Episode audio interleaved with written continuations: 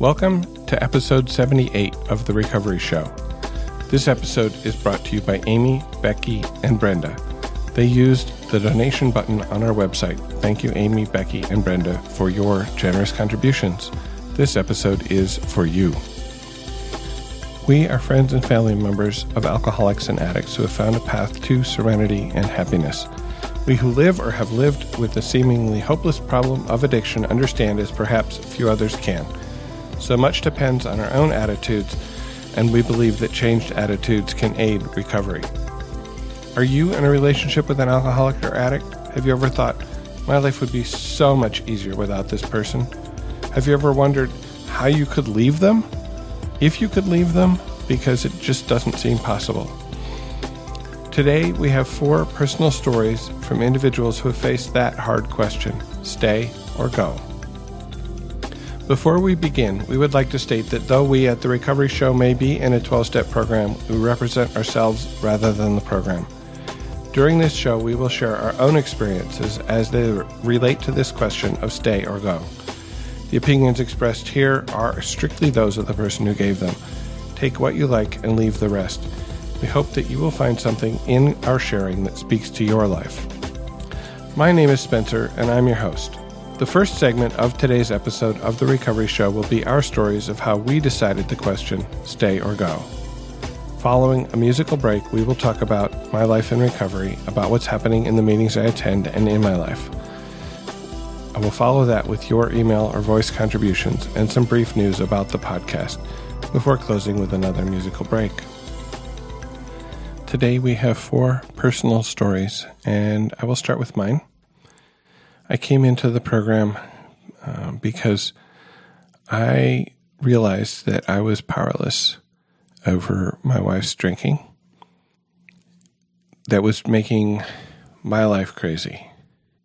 And there had been some years before that realization where I did what I could to try to uh, control her drinking, which consisted mostly of trying to show her how that drinking was affecting our lives and our family.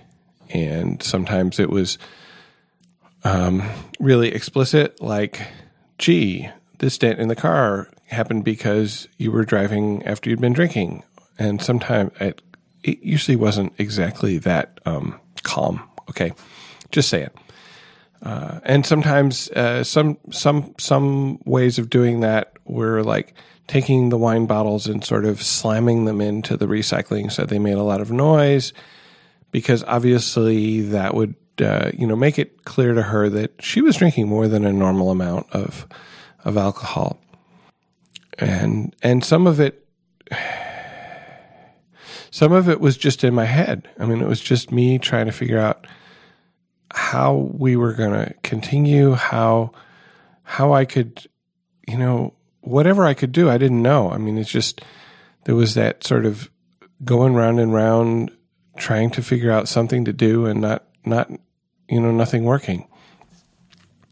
And so I came into the program, and at at the time I came into the program, I had realized maybe just that day uh, that that I was powerless. Uh, my wife was in uh, an inpatient treatment program, and I had gone up for their uh, Friends and Family Day. And several things happened that day.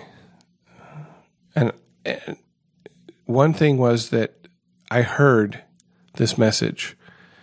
Maybe I had heard it before, but I didn't really hear it. It didn't sink in that the the thing we call the three C's that I didn't cause her alcoholism, that I could not cure it, and that I could not even control it. And when I heard that that day, it just was like a light bulb that I couldn't I couldn't do it. Another thing that happened that afternoon, we were sitting outside in the hall waiting for a counselor appointment and she turned to me and she said, "I'm afraid. I'm afraid I can't live sober. I don't I don't know how to do that." And that really scared me. And I think it it was part of what happened that day that made clear my powerlessness.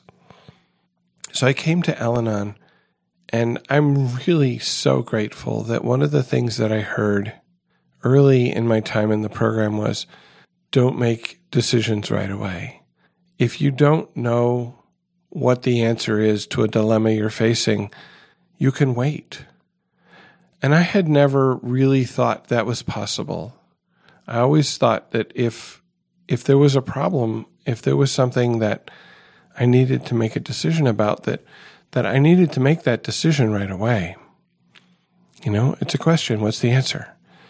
And I didn't think that that the answer I don't know was an okay answer. I still didn't know what the answer to that question was. And and and to frame it more precisely, I had reached the point where it seemed to me that that living in the situation I was living in with active drinking, with, with the total chaos and craziness that came with active drinking, it did not seem that that was something I could continue to do for very much longer. And that I think was true, that where I was in the spiritual, emotional place that I was, I could not continue to live with that situation and stay in any way sane, in any way not even talking about serenity, okay? Just being able to survive in that situation. I think that was true. But what I thought that meant was that the only there were only two ways that I could go forward. Either I could continue in this crazy situation that was that was killing me, at least emotionally and spiritually, or I could leave. Those were the only two answers that I saw, and that's echoed in our uh, you know, in the title of the episode today, stay or go. I, I only thought those were the options, stay or go. And neither of those were something that I thought I could do. I really could not see leaving um, for many reasons. Because, you know, this was my wife. This was somebody that I loved. This was not somebody that I wanted to leave. I couldn't I couldn't visualize life without her, but at the same time, life with her was unsupportable. Um, plus, we had the usual sort of, you know, day to day complications, entanglements, uh, in that our finances were totally enmeshed. We had one bank account for the two of us. All our bills were in common.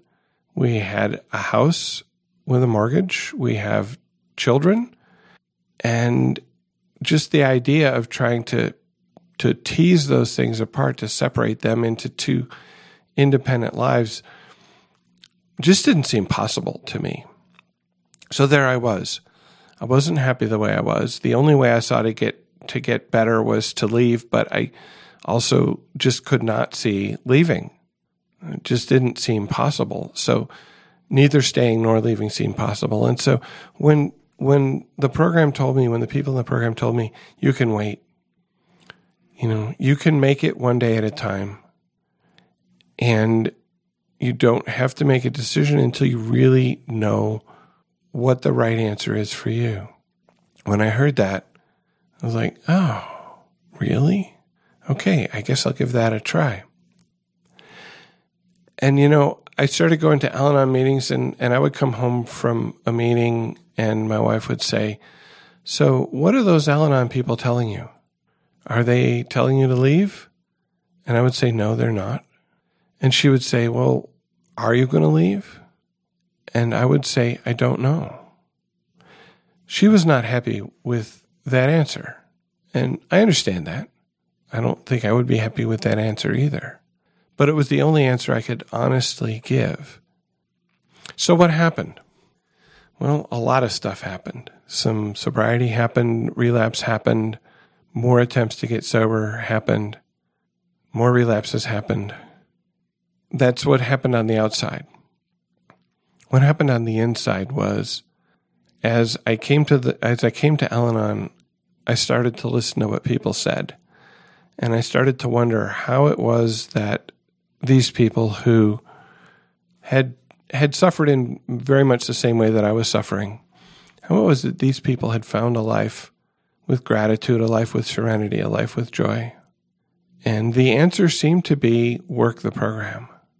You know, get a sponsor, work the steps, go to meetings, read the literature, talk, talk about your problems, listen.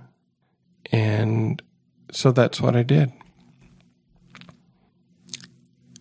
And I think it took a couple of years of of this of and and maybe I had almost gotten all the way through the 12 steps. I was working the, the steps with a, a small group, which we in in our area we call it an AWOL group, which stands for A Way of Life or A Way of Living.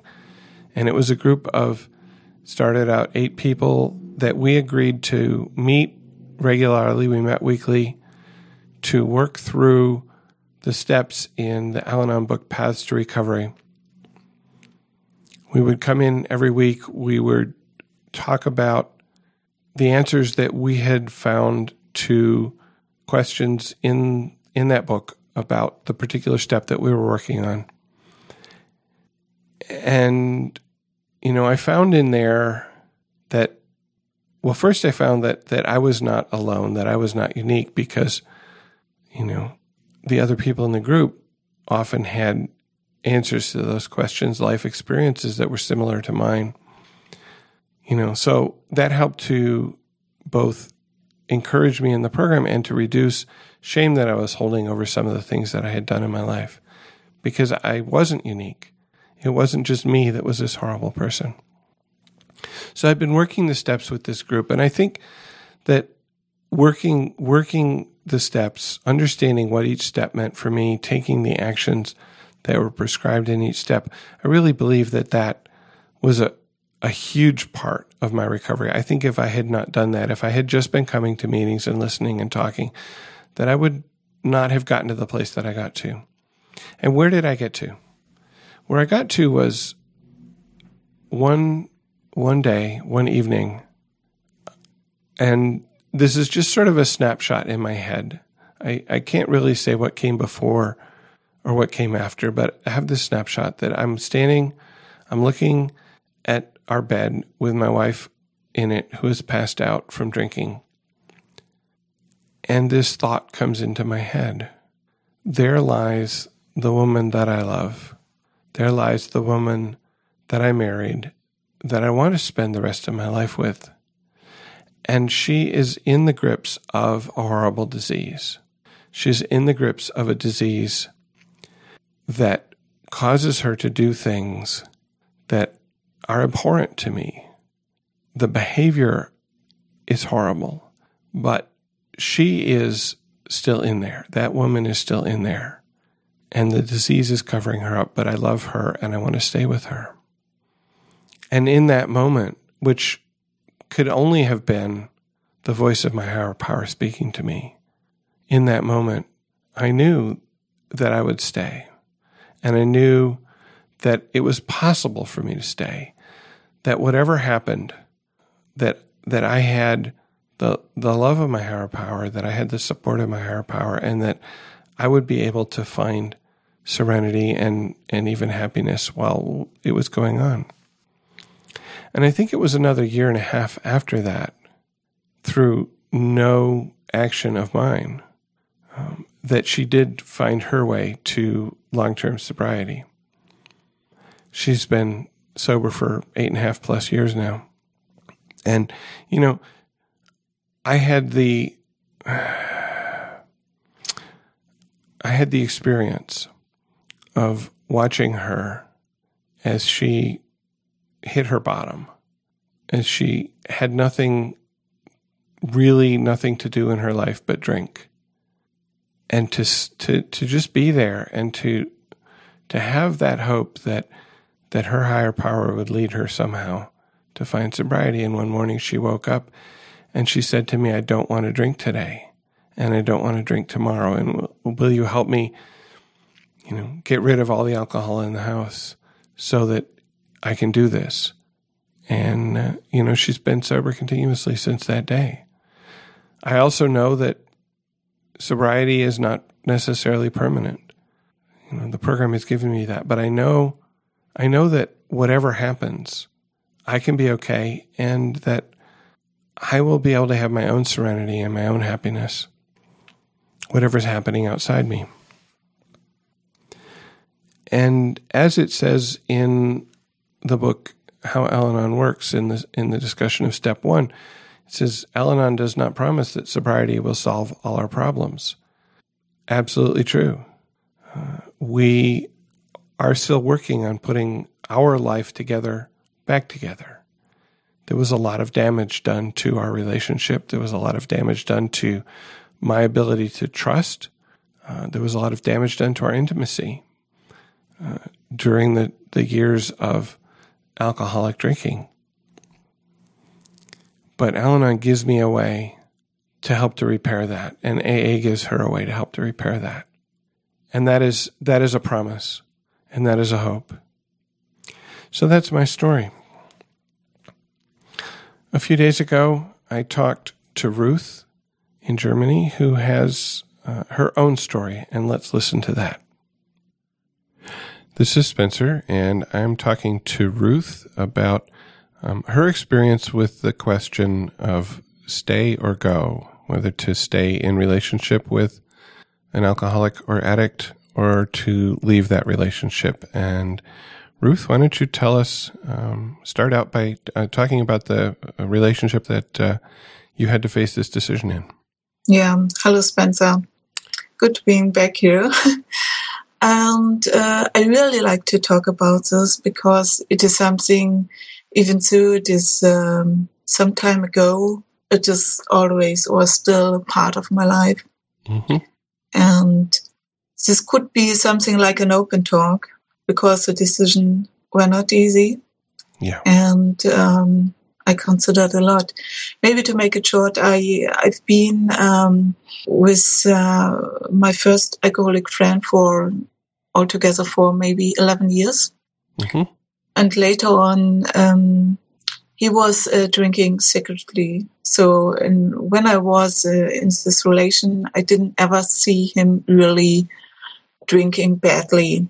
Hmm. And later on, because I uh, sometimes uh, I wrote diary and those things, and uh, due to other things I remembered, I knew that he got um, active using uh, after maybe two or in, in our second or third year when we were together. And to that time, I couldn't really name what it was. It just felt awful. And so a funny thing is I, I made a decision then. I said, it is not a relation I would like to live with, but I love this man. I love him very much. Maybe I can't live with him, but I love him mm-hmm. and I want to do all the best. And so what I did, I wrote a letter to myself in case I shall forget that I will first take care so that he has a good life, that he has finished his uh, college and he is in a good state, that he is happy. And then I would take care for myself and leave him. I wrote this letter, put it in an envelope and put it in a book and stored it away. And then I forgot it. Hmm. And then there were, yeah, I think next five, six difficult years which I, yeah, sometimes had kind of breakdown, you know, and, and, uh, we were arguing and I couldn't even name it. I, and I can't remember what, what reason I take to, to argue with him, but I, I knew that I, I felt very exhausted and, and confused. So at this point, you were not attending Al Anon, is that right? No because I, I, didn't even know that he was an alcoholic. Right. I just felt, uh, and I wasn't so sure about myself. I always thought that I was a crazy person, mm. you hmm. know, and I, I made him to my higher power. I thought I, I finally found that man, that other part, the better part of myself. Mm-hmm. And so I was more than willing to consider that I'm crazy and if I only, you know, putting just more effort into this relation, then things will uh, be fine. That sounds very familiar. Um, so eventually, something must have happened um, that brought you to a place where you decided you could not um, continue in this relationship? Uh, first thing what happened was that I found out finally that he was an alcoholic because he was telling it uh, to me. Mm-hmm. Because I said uh, I was in, in a status where I can't imagine going on anymore with my life, not with our relation, but with my life. Hmm. And uh, so he told me and said, um, "It's it's not your fault. You must understand. I'm an alcoholic, and therefore I can't do the things you you expect from me." And then I went to Al-Anon, and and um, for me at that time it was no question. It was uh, just another issue I, I want to solve, uh, mm-hmm. another problem or task which uh, uh, yeah, which was put on me. And I was very convinced because I, I wasn't a person who gave up anything. I always achieved and, uh, you know, uh, was always uh, uh, among the first persons and the persons who were the latest to, to give up. So I, uh, at that moment, it didn't come to my mind that I, you know, would give up in this, on this relation. And um, so, so yeah, so go ahead. Yeah. so I went to Al Anon and um, I learned a lot about alcoholism. And funny thing, at that time, he wasn't drinking uh, since two years. Hmm. And I didn't notice the difference. Oh, and oh, uh, yeah. And for me, again, I was thinking, I am crazy but happy for me, it is still one of my favorite Al-Anon books. It is How Al-Anon Works. Yeah. And there, there are two, three sentences in it what saved my life. It was somebody who were talking about a dry drunk. Mm-hmm. And um, it is uh, so I had at least one other voice who was telling me, You are not the crazy one and you have the right to uh, to witness what is going on, and you your feelings may be right too, because before I always thought he was right and I was trying to. Yeah, so I think for the benefit of people who might not be familiar with that that term "dry drunk," um, I just say, lost. yeah, my understanding of what that means is this is somebody who is is not drinking, but they're still sort of in the grip of the obsession to drink and they're just, um, as we say, sort of white knuckling it. They're doing it just by, by force of will. Yeah. Um, and that, that sort of tension in them, uh, makes them uh, often not very pleasant people to be with because they're, they're focusing on this thing that's very hard and don't have, uh, sort of spiritual energy left over to, uh, to do much else, I think, sometimes. Yeah, it was exactly uh, like that. He was, from my point of view, um, not much more doing what was a lot for him. And I, uh, I saw that and, and um, I could understand it, but he wasn't able doing much more than staying um, dry. Mm-hmm. Not, I'm not saying sober. Mm-hmm. And for me, I I tried a lot to, to change our relation. I uh, made a lot of uh, proposals, good meaning proposals. One of one of the things was that he had not much money, very few money. I was also poor in that time, but I was always able to do some extra work. I was going to work for 10 hours and three uh, hours in the evening to the university to make another degree. Mm-hmm. And so that were my days.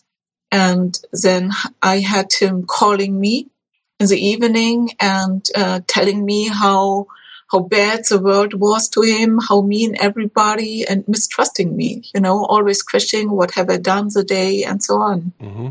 Yeah, somehow he also get uh, still money from uh, his mother, which kept him in a very uncomfortable place.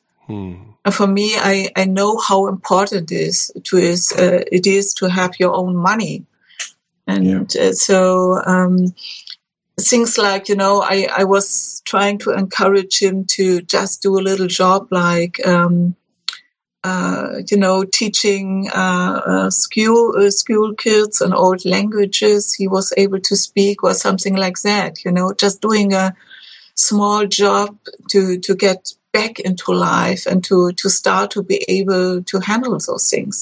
Mm-hmm. And for mm-hmm. me, it was um, I know I, I, I was very easily, uh, or it was very easy for me to do those things for him.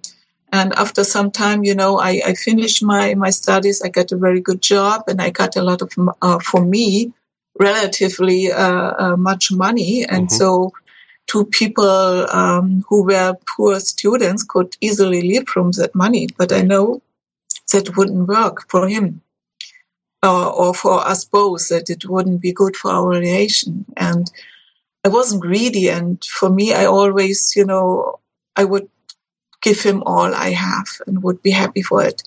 But since I were in Al Anon and also before, I understand that this wouldn't happen. Mm-hmm. And I, I couldn't stop doing it. You know, I, it was, uh, yeah, I couldn't help it. I couldn't help enabling him with, with this. I wasn't buying him alcohol, but I was giving him money so, so he haven't uh, to, to face the reality. And I always have to you know, he has uh, one day he couldn't go out of the house because it was raining. Another day he couldn't because the bicycle was broken. And next time he couldn't because he woke up too late, you know, and hmm. so he was using all the excuses active alcoholics were using for, for drinking. He was using for not, I would say, entering life. Mm-hmm. Mm-hmm. And for me, and even though I, uh, yeah, had those issues, I was quite successful in, in my career and my job. And um, it was, he wouldn't join me for, for example, for going for holidays because he couldn't pay for it. But he wasn't good with it that I'm going alone because he was asking me, yeah, and what are you doing? So my life was progressing while he was yeah, staying at a point and it was, we had a lot of conflict and I didn't know, didn't know how to handle it. I didn't know how I can uh, help him and not enabling him. And I, I didn't see any possibility to live my own life. And really? so, and it, yeah, it get more difficult every, every week or month. And for him, I had the feeling it was only very short time, while it was for me a very long time. And then I got a point, I, I was home on yeah. a weekend and I was mm-hmm. alone. And then I had suddenly the feeling that I'm dying, that every cell of my body is filled with gray smoke hmm. and there's no life in me anymore. Wow. That, that and, does not sound pleasant. No, and I really had the feeling this is how, you know, like animal who are separating themselves from a herd to, to die, to hide hinter, behind a bush and just dying. And I had that feeling. Hmm. And then I thought, now they have to happen anything or you, or you will just die. And then it was like a very small light which said, you should live your life. And if you have to do it alone, you have to just to live. And so this, I wasn't sitting and, and making a list, you know, is it good or bad or what shall I do? But it mm-hmm. was this moment where I have had the feeling I have to decide to live. Yeah. Wow.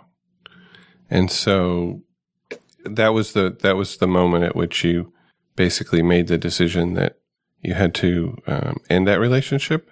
Yes, it was. I I uh, I, I sat uh, with this uh, thought for maybe ten days. I said mm-hmm. I uh, I don't want to have any telephone call or anything. I have to think about something, and I give myself ten days to to think about it. And uh, yeah, after that, I I was telling him that I that I have to leave.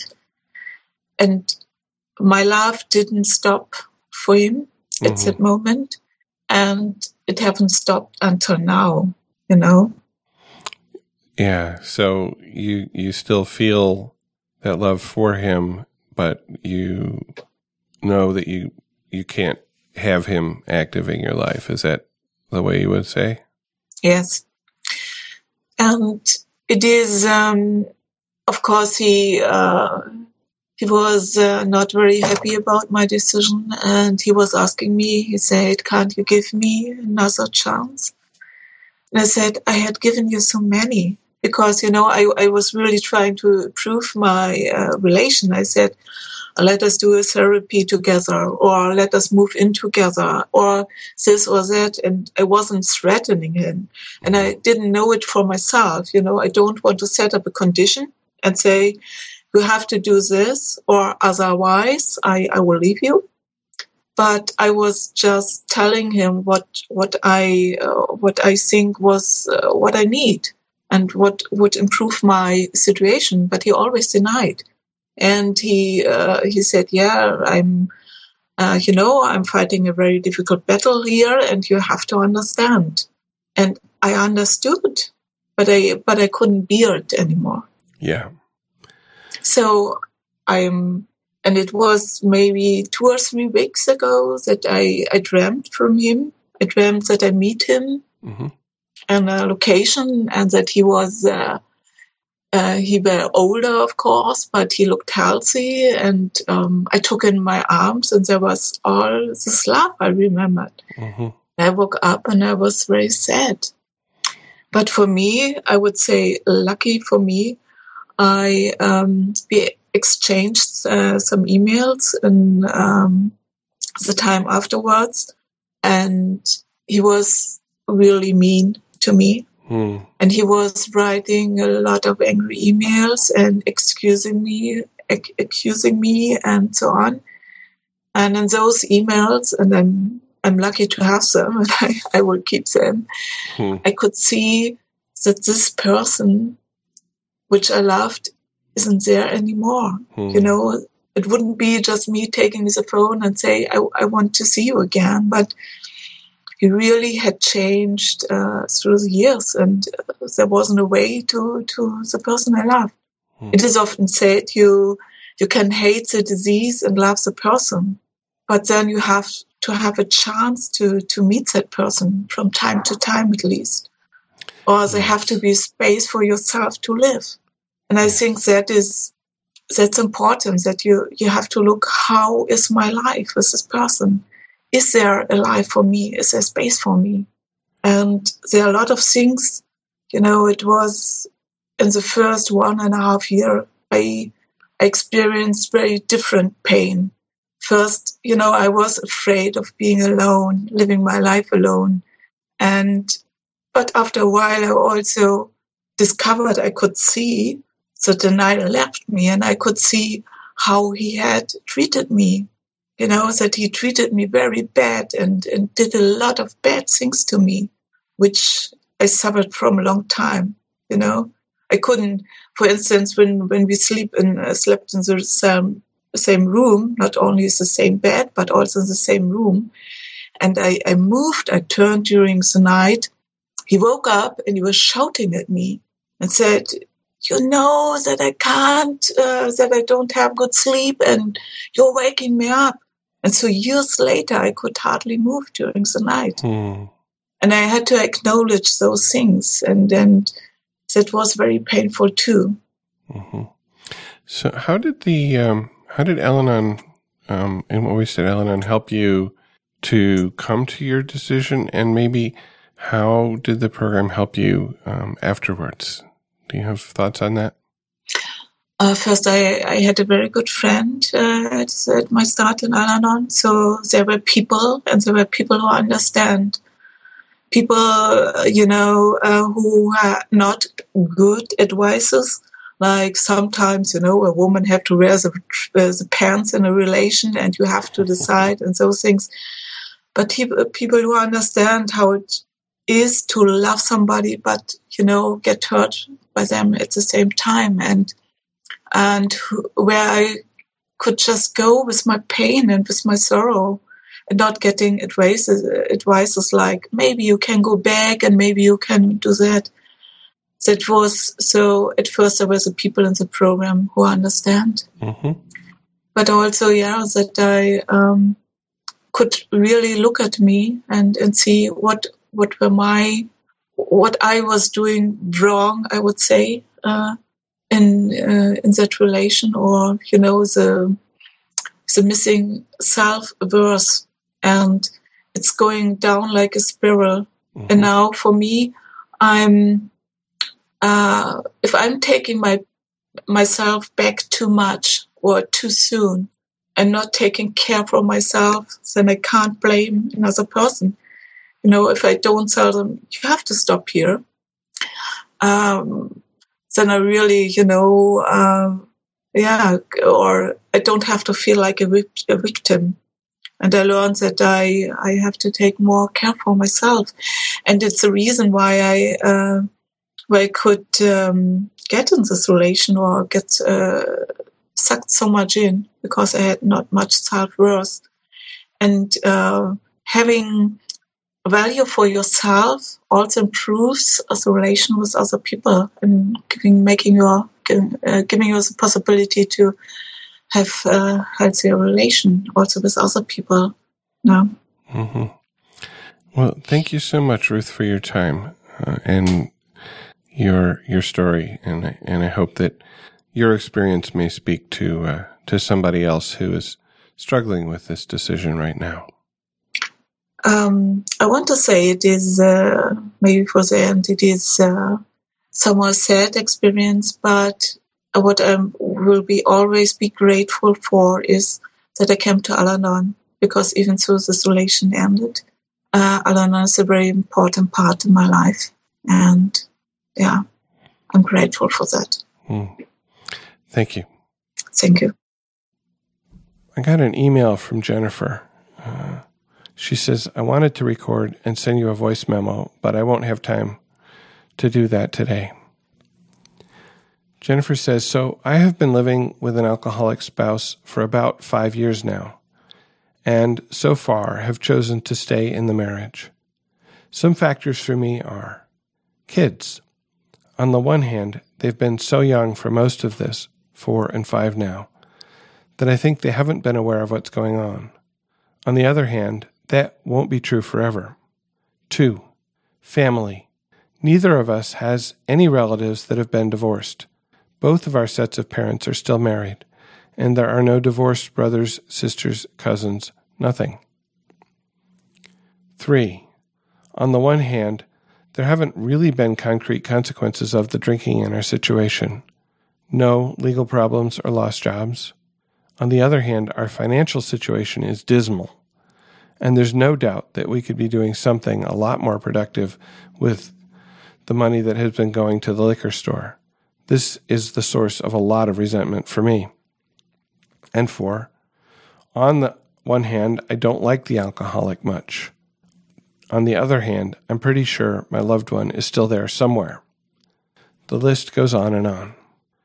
Now, for the first couple of years, I didn't really realize what a problem the drinking was. Our family was hit particularly hard by the recession, and we had two very small kids and very little money. So that might make anyone depressed or make them drink. I made lots of excuses in my mind for his behavior, and it wasn't until about two years ago that I sort of came to the realization that I was dealing with alcoholism. I knew there was problem drinking, but it took a long time to see the whole situation clearly. My approach during the last year or year and a half or so has been to ask myself daily, if necessary, can I stay today? And know that if the answer was yes for today, I would ask again tomorrow and say maybe no. Saying I can stay on any particular day does not mean I'm stuck with that decision forever. I don't remember for sure, but I think this is an approach that came directly from listening to the recovery show. So, the other question Spencer posed at the end of episode 75 was What kind of relationship can you have with the alcoholic? Can it be close, or does there need to be some distance? I talked in the Living with Active Alcoholism episode about the fact that I had to create some distance. It was an important step for maintaining my sanity to emotionally detach to a degree. My spouse, in turn, resents the fact that I am not as emotionally available as I once was. I've built walls that are definitely a barrier to us restoring our marriage, but I don't know that I had any other choice at the time.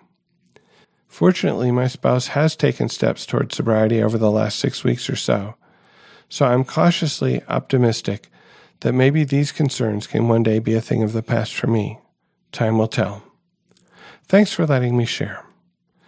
And, and thank you so much, Jennifer, for writing. Um, and uh, I, I, would have liked to have a conversation, but um, last time we uh, we looked at that, uh, it just our schedules didn't didn't mesh when when Jennifer was available to talk. I was not, and vice versa. But I appreciate uh, that she wrote and the openness and honesty in that share because I really hear a lot of my own experience um, in what she said. And our, our final story today is from Julia, with whom I had a, uh, a phone conversation a little while ago. Let's listen. I'm talking to Julia today uh, about the topic stay or go. Hi, Julia. Hi, Spencer. So I I know you have a story, and uh, maybe mm-hmm. you could just tell us. Yeah, sure. Well, um, when I first came into Al-Anon, it was in October of 2012, and I had been with my boyfriend for um, six years, about at that time, mm. uh, maybe a little more than that. Uh-huh. And I was at my wits' end because uh, I had spent a lot of that time trying to cover up the alcoholism that was very rampant and had just been getting worse from the time that um, that I had started dating him. Mm-hmm. I started dating him when I was um, 18, mm. my freshman year of college. Uh, so we had uh, we had met kind of online, and then um, started kind of started dating, and it it got serious pretty fast.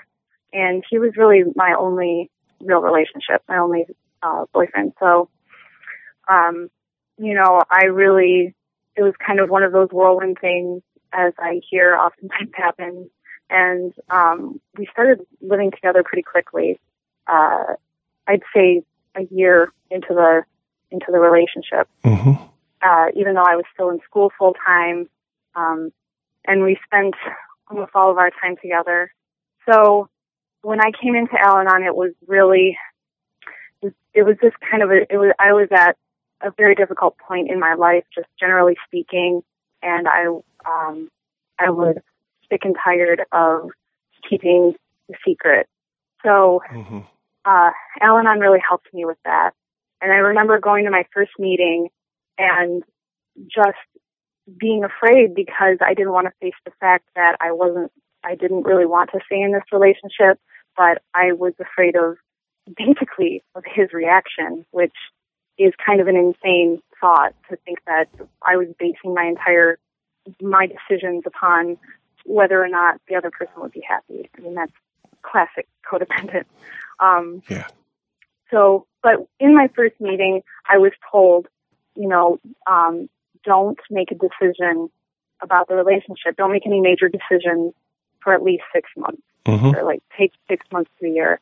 And I, I was in my, I can't wait six months mm-hmm. to make a mm-hmm. decision. But it's good because I could not decide on, you know, what bread at the store to get. So how was I going to make a major life decision about mm-hmm. what I wanted to, what kind of relationship I wanted to have? And, um, so I'm really glad that I, that I took that advice and I worked the program really, really hard for the first, um, for the first, actually it was a year. Um, uh, before I was able to make the decision that I did make. But every day before that, I made the decision to stay in the relationship mm-hmm. and to work on myself and to work on trying to trying to see really where where we were because I had to get honest with myself in order to know really what um, what kind of decision I should make. for myself and for the best of the relationship, really. Mm-hmm. There are a couple of reasons that uh, that I decided to end the relationship, which I did in November of this past year of 2013.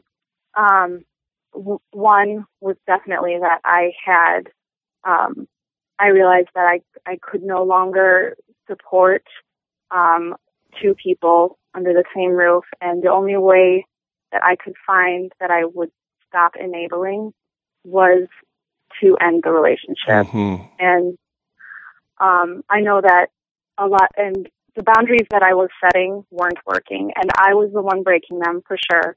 But I knew that in order for, in order for me to actually keep my word, I had to make a different kind of a boundary, and it was that if I if I can't live with this, I'm going to have to, um, I'm going to have to make a different decision here of, you know, of whether he can stay. Mm-hmm. And so that was one of the major decisions, um, or one of the major reasons, I should say, that I that I came to my conclusion. Um, the other one was that I was becoming a little stronger in my own sense of self worth, mm-hmm.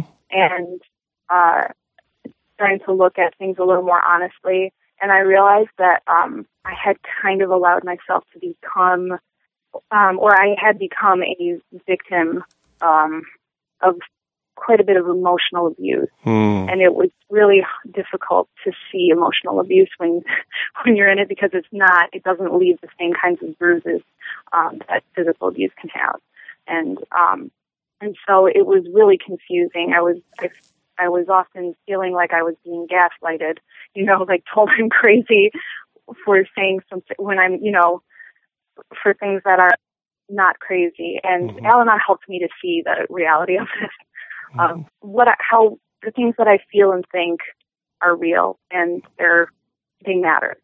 Yeah. Um, unfortunately, his disease had um, progressed quite a bit, and so he was really paranoid about um, about the relationship ending. He hated Al-Anon, hated everything to do with Al-Anon, Mhm. and um, and accused me of like being addicted to the program, which I thought was funny. Um, but I think that putting up with that sort of that sort of back and forth all the time Mhm. just um I mean I I I had to drop the rope. I mean I, I was sick of I was sick of playing that tug of war. There's there was no reason to continue it and it was not helping him. He, you know, enabling him was not helping me at all and not Mhm. helping him. Mhm. And it was really, really just a harmful cyclical situation. So um these are all sorts of the reasons that I decided to end it plus one plus a couple of reasons that have absolutely nothing to do with alcoholism. But I needed to address the alcoholism in order for me to understand um, the other things that were wrong with um, with us being together. hmm Thank you. Um, and I wonder if you are able to um, enlarge a little bit on how Al-Anon helped you to see uh, what was going on, what that you know helped you to see the emotional abuse and and the other things that were going on more clearly. You, you know, you talked about not being able to see it when you were in it. You know, was it just identifying with other people's stories? Was uh, did you take do an inventory and see it then, or, or do you really know how that happened? Yes, I mean, well, it, it's you know, it's one of those weird things. You know, you come to, and I guess that's what it was. It was coming to when I, I mean, my first Al-Anon meeting, like when I came in there and I saw, I, I mean, first of all, knowing that there was Al-Anon just like shocked me because I, I thought that I was alone. Like, Mhm. you know, I, I mean, I knew that there was alcoholism everywhere, but I didn't, or you know, that people lived in alcoholism, but I didn't ever think that there would be specific groups for people who dealt with it. And so even just coming into the meeting, I felt a sense of relief and I felt like, oh, okay, um, especially the line in the opening or in the closing, I think maybe, the, um, whatever your problems, there are those among us who have had them too Yeah. and that that really gave me a sense of relief of oh okay i i actually can talk about what's really going on in my life because to my friends and uh, my family i had been pretending that it wasn't as bad Mhm. and i had um you know i had covered up and made excuses for things that were that were not my responsibility to make any excuses for. Um, but I made them that. And I think listening to other people's shares uh, about their own experiences made me realize that um, that the the depth of alcoholism, like what it does, you know, physically, but also what it does mentally to um, to the alcoholic and to, the people around them. Um, mm-hmm. and it helps me to kind of uh, skew my perspective a little a little further in the I would say the right direction into a healthier direction. Mm-hmm. Um, my once I got a sponsor, my sponsor helped me so much mm. um, because I could call her and in a tearful fit, saying that I was feeling anxiety and I didn't know why I was feeling so much anxiety. Uh, there was no reason to, and then we would kind of go through things and okay, so okay, you had a bad day at work. It sounds like okay, so um, so your boyfriend is mad at you right now for this thing. Okay. And we would go down the checklist of, of things that actually were indeed making me anxious. And it was talking it through with someone else that really helped me. And one thing that she used to say all the time to me, and she still does, when I'm worried, when I want to know what to do about something, because decision making is a really hard thing for me, mm-hmm. she would mm-hmm. say, What is the healthiest choice for you? Yeah. Not what is what do you want to do, but what is the healthiest choice for you? And that made me really think about treating myself right and um, and making sure that uh, you know that I was listening to my own body, to my to my heart, and to my higher power. And I'm really really grateful that she was able to just say those things, say that to me all the time. wow, you know, it's an excellent excellent expression of the uh, the kind of help that we can get from a sponsor or from another program member um, in terms of helping clarify what's going on in our lives, clarify what we're thinking, what we're feeling. Oh yes, absolutely. And and she she was really good at like she she and she still is. She's very good at helping me to just sit sit down and relax, take a breath, and and she's not going to be sick of like a story. I'm afraid that if you know, I I always used to think that I would be burdensome, mm-hmm. and I think everyone does. I think mm-hmm. everyone has that um, that feeling that oh, I I don't want to call this person. Um, you know, I don't want to bother them with this story that I've already told someone else or that I've already told in a meeting, kind of. But really, I'm. It's a give and take. Everyone um, has something to say, and everyone has something to gain from listening as well. You know. Yeah, absolutely. I do know. Having been on both sides. Yeah. Yeah. Yeah. Okay. Well, thank you so much. Um, thank you so much. A pleasure to talk to you. It's a pleasure to talk to you too. All right. Bye bye for now. Bye. After a short break, we will continue with our lives in recovery, where we talk about the meetings we attend and what's happening in our lives. I'm going to take a break with the song Stranger in My House by Tamia. And Akila suggested this song. She wrote, When one of my friend's parents was struggling with addiction, she said her other parent related a lot to this song, Stranger in My House by Tamia. Thought it might be a good fit for the Stay or Go episode. And so I went and, and listened to it, and it starts out with these lyrics, which, man, I, I tell you, it just about tore my heart out because it felt so familiar. I don't understand. You look just like the man in the picture by our bed. The suspense is pounding and clouding up my head. I'm checking your clothes, and you wear the same size shoe. You sleep in his spot, and you're driving his car, but I just don't know who you are. There's a stranger in my house. Took a while to figure out. There's no way you could be who you say you are. You've got to be someone else.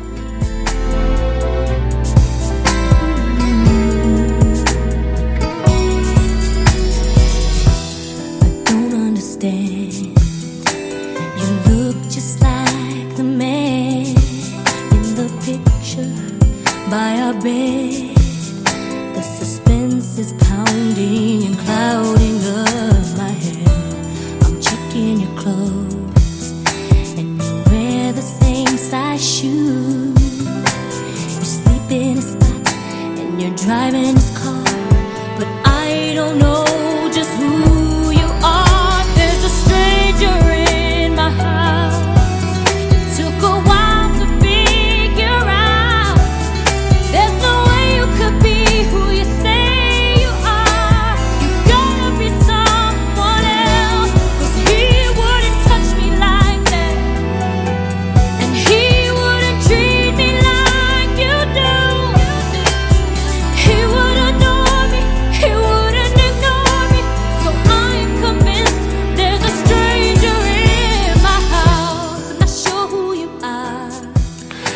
this section of the podcast, we talk about our lives in recovery, about what's happening in our meetings and in our lives this week.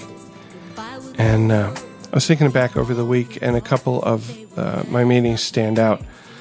The uh, the lead at the meeting on Wednesday was about letting go, and there there were a, a lot of good shares about the ways in which um, we let go of the things that are not in our control in our lives, and particularly in the way in which we let go of the struggles of our loved ones, whether it's alcoholism or somebody else, something else. And uh, I've also taken a commitment at that meeting. Uh, we have, after the meeting, we have a, uh meeting for a small meeting for newcomers, which is uh, an opportunity for uh, our newcomers to the program to uh, share what's going on in their lives and to ask questions that may be confusing or whatever uh, about about Al-Anon in general and uh, maybe you know their situation in particular. And so uh, I agreed to lead this meeting for the next couple of months. And it you know it's always an opportunity for me to kind of go back to what brought me here and and what I found here. And that was definitely true on Wednesday. Um, my meeting on Saturday is a step meeting. We talked about step two. It's it's always good for me to revisit step two because uh, of the struggle I had in in finding a connection to a higher power and accepting the notion that there was something greater than myself that could restore me to sanity, as step two says. And it's um, it's interesting because this morning at church, um, the topic of the sermon was providence and talking about how, for those of us who, um, well, this was my take of the sermon. This is what spoke to me that for those of us who do not believe in um, a God who intervenes personally in our lives, who, as the, as our, the minister put it, suspends the law of physics for the benefit of the individual, that, that that's just not in my personal belief set. How do we see providence acting in our lives? You know, how do we see this sort of I don't know, I take providence and grace to be somewhat similar, that grace is unmerited favor of God.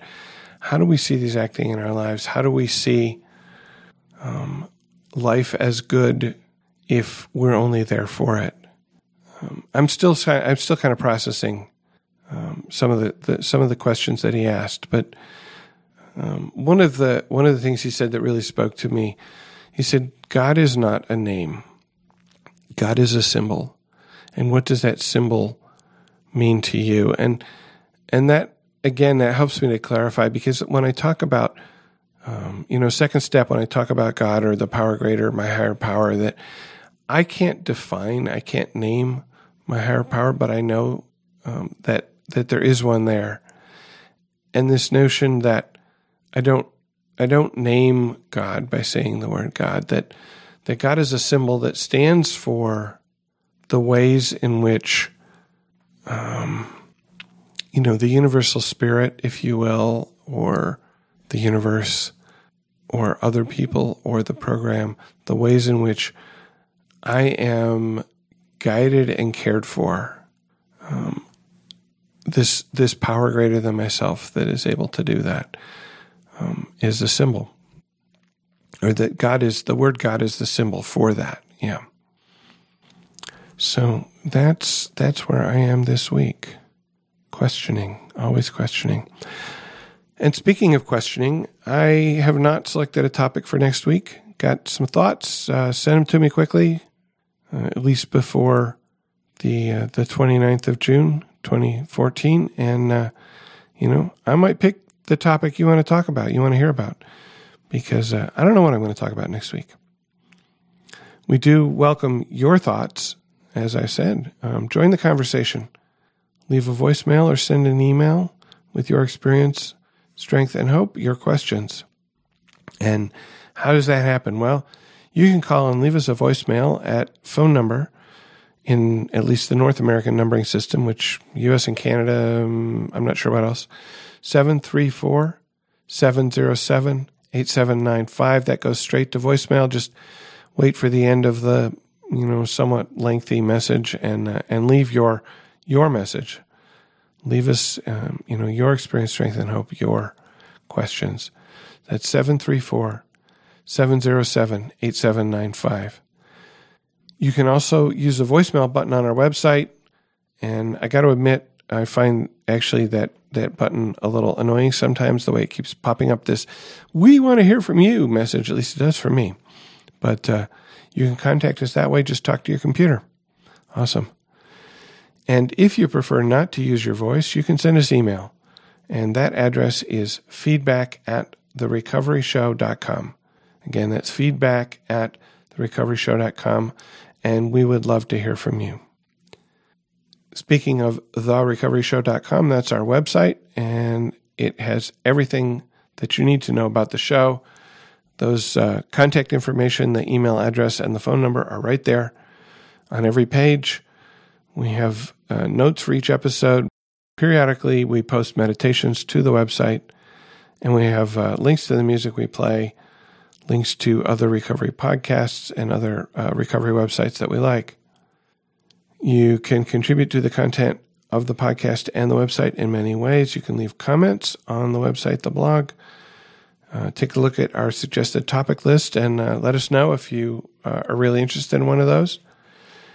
Uh, suggest music. Both the uh, music selections for this episode were suggested by listeners, by you.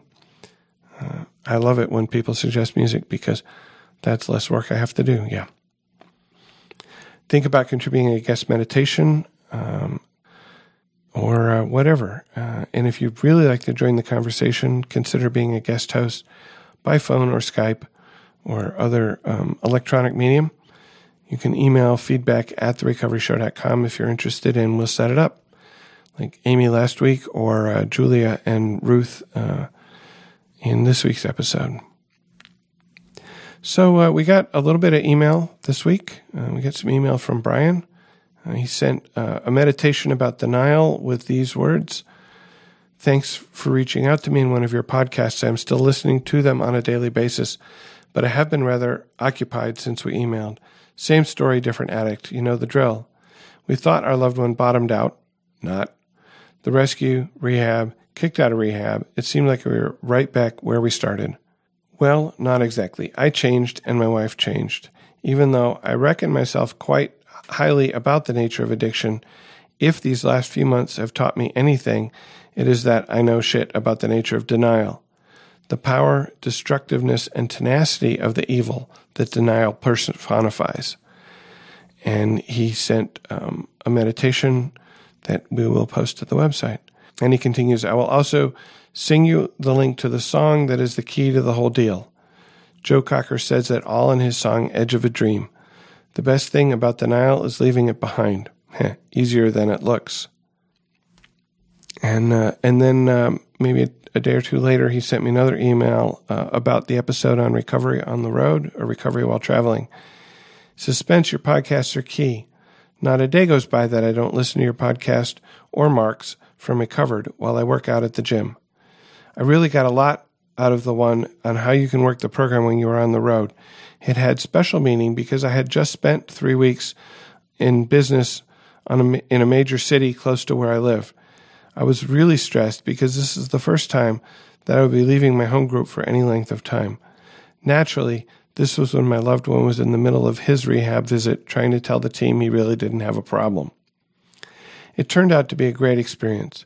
Got to a different meeting almost every day, made some great new friends, and got to experience the different cultures of the different meetings. I understand now what they mean that the meetings all follow the same format, but they are all different. It also gave me the confidence to perhaps do some service in our home club. They're looking for a new uh, meeting slash club rep to connect with the rest of the Al Anon universe.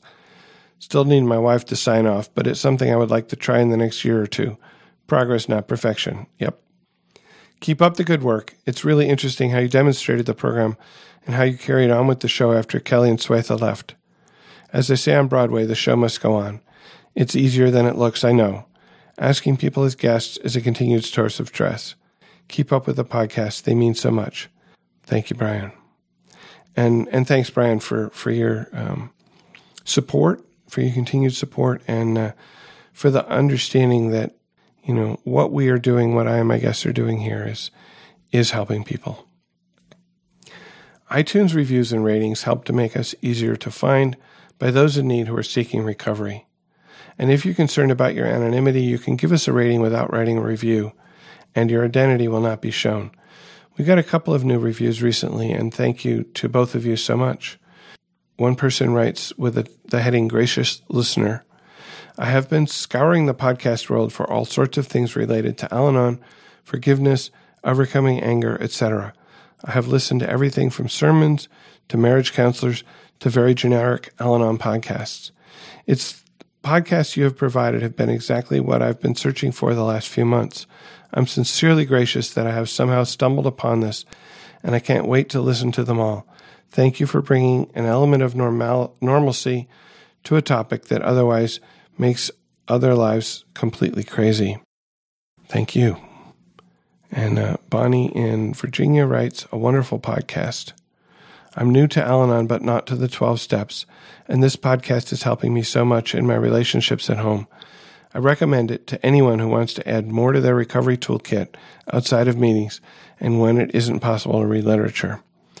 Uh, thank you to both of you. And, you know, as the first review said, uh, you know, scouring the podcast world. So it really is true that, that getting um, good reviews on our podcast helps to make it more visible in, in iTunes. It helps to bring it near the nearer to the front of the search when people are searching for for help. Uh, so if you are in, uh, have found value in our podcast and you are willing to uh, to leave a review, please please do. Not for my ego's sake, but for the sake of the people who are looking for help. Brian mentioned the Recovered podcast in, in his note, and uh, you know, we have a special relationship with Recovered because it was Mark who hosts Recovered that got me into podcasting and really sparked the formation of the of the Recovery Show podcast. Uh, he actually found the the web domain for the Recovery Show, and uh, so you know, Mark's uh, podcast is more AA uh, focused, but you will find, I think you will find if you listen that the principles of recovery um, are the same no matter what program you're in. And I know I find a lot of value uh, from listening to Recovered. So check it out. It's at recoveredcast.com um, or, uh, you know, search in, uh, in the App Store or in iTunes for Recovered. And I think you will find it. And check it out, really. Um, many of our episodes are recorded live. Uh, this one was not because it's mostly put together from some pre recorded interviews. Uh, and uh, I also have not been recording live when um, I have a host who is, is joining via phone or Skype because I just don't really uh, trust my technology ability to be able to do that. But when uh, when I'm recording in the studio with an in studio guest, we do record live, and you can listen. Uh, just click the listen live link at the top of the page, and we will post on the website uh, as uh, as we're preparing to record live, uh, hopefully a couple days ahead, so you can uh, you can be there. You can interact with us and with other listeners in the chat room. So uh, check that out. It uh, doesn't cost you anything to listen to the Recovery Show. We do have expenses. They run about $60 a month. You can help to support us and keep us on the web and in your ear in, in a few ways. Uh, first, we have a donation button on the website where you can support us directly, just like Amy, Becky, and Brenda did. And thanks again to Amy, Becky, and Brenda. We have also put together a list of recovery related books. If you click on the books link at the top of the page, you will find um, uh, a list of, of books that um, you know about recovery or uh, related to recovery that that we have uh, read and uh, and recommend. And if you buy any of these books from Amazon by clicking on the link on our website, we will receive a small commission. Uh, in fact, uh, if you click through to Amazon and, and anything you order in that same session uh, will uh, will help us. We get a little commission, and it costs you nothing extra, and does help to keep us on the air. But thank you for your support in whatever form you give it, whether it's monetary, whether it's uh, email, voicemail, or you know just listening, maybe uh, recommending the show to your friends. We uh, do appreciate it, and we are here for you. I want to close the show with the song "Fear" by Sarah McLachlan, and this was suggested by Annie. Uh, she says it speaks to feelings of helplessness, vulnerability, and angst associated with these relationships. And she quotes some lyrics Morning smiles like the face of a newborn child, innocent, unknowing. Winter's end, promises of a long lost friend, speaks to me of comfort. But I fear I have nothing to give. I have so much to lose here in this lonely place, tangled up in your embrace. There's nothing I'd like better than to fall, but fear, I fear I have nothing to give. I know I have felt, you know, that fear in my relationships and the fear of falling, the fear of you know my loved one falling was was definitely there.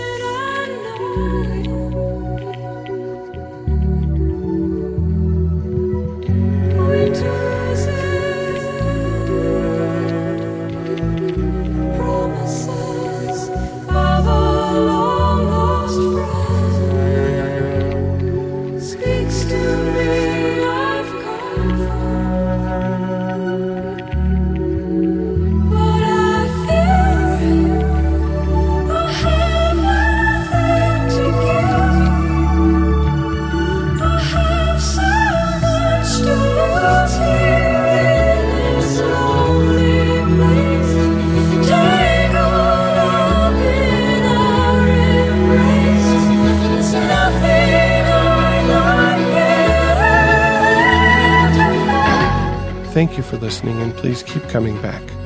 Whatever your problems, there are those among us who have had them too. If we did not talk about a problem you are facing today, feel free to contact us so we can talk about it in a future episode. May understanding, love, and peace grow in you one day at a time.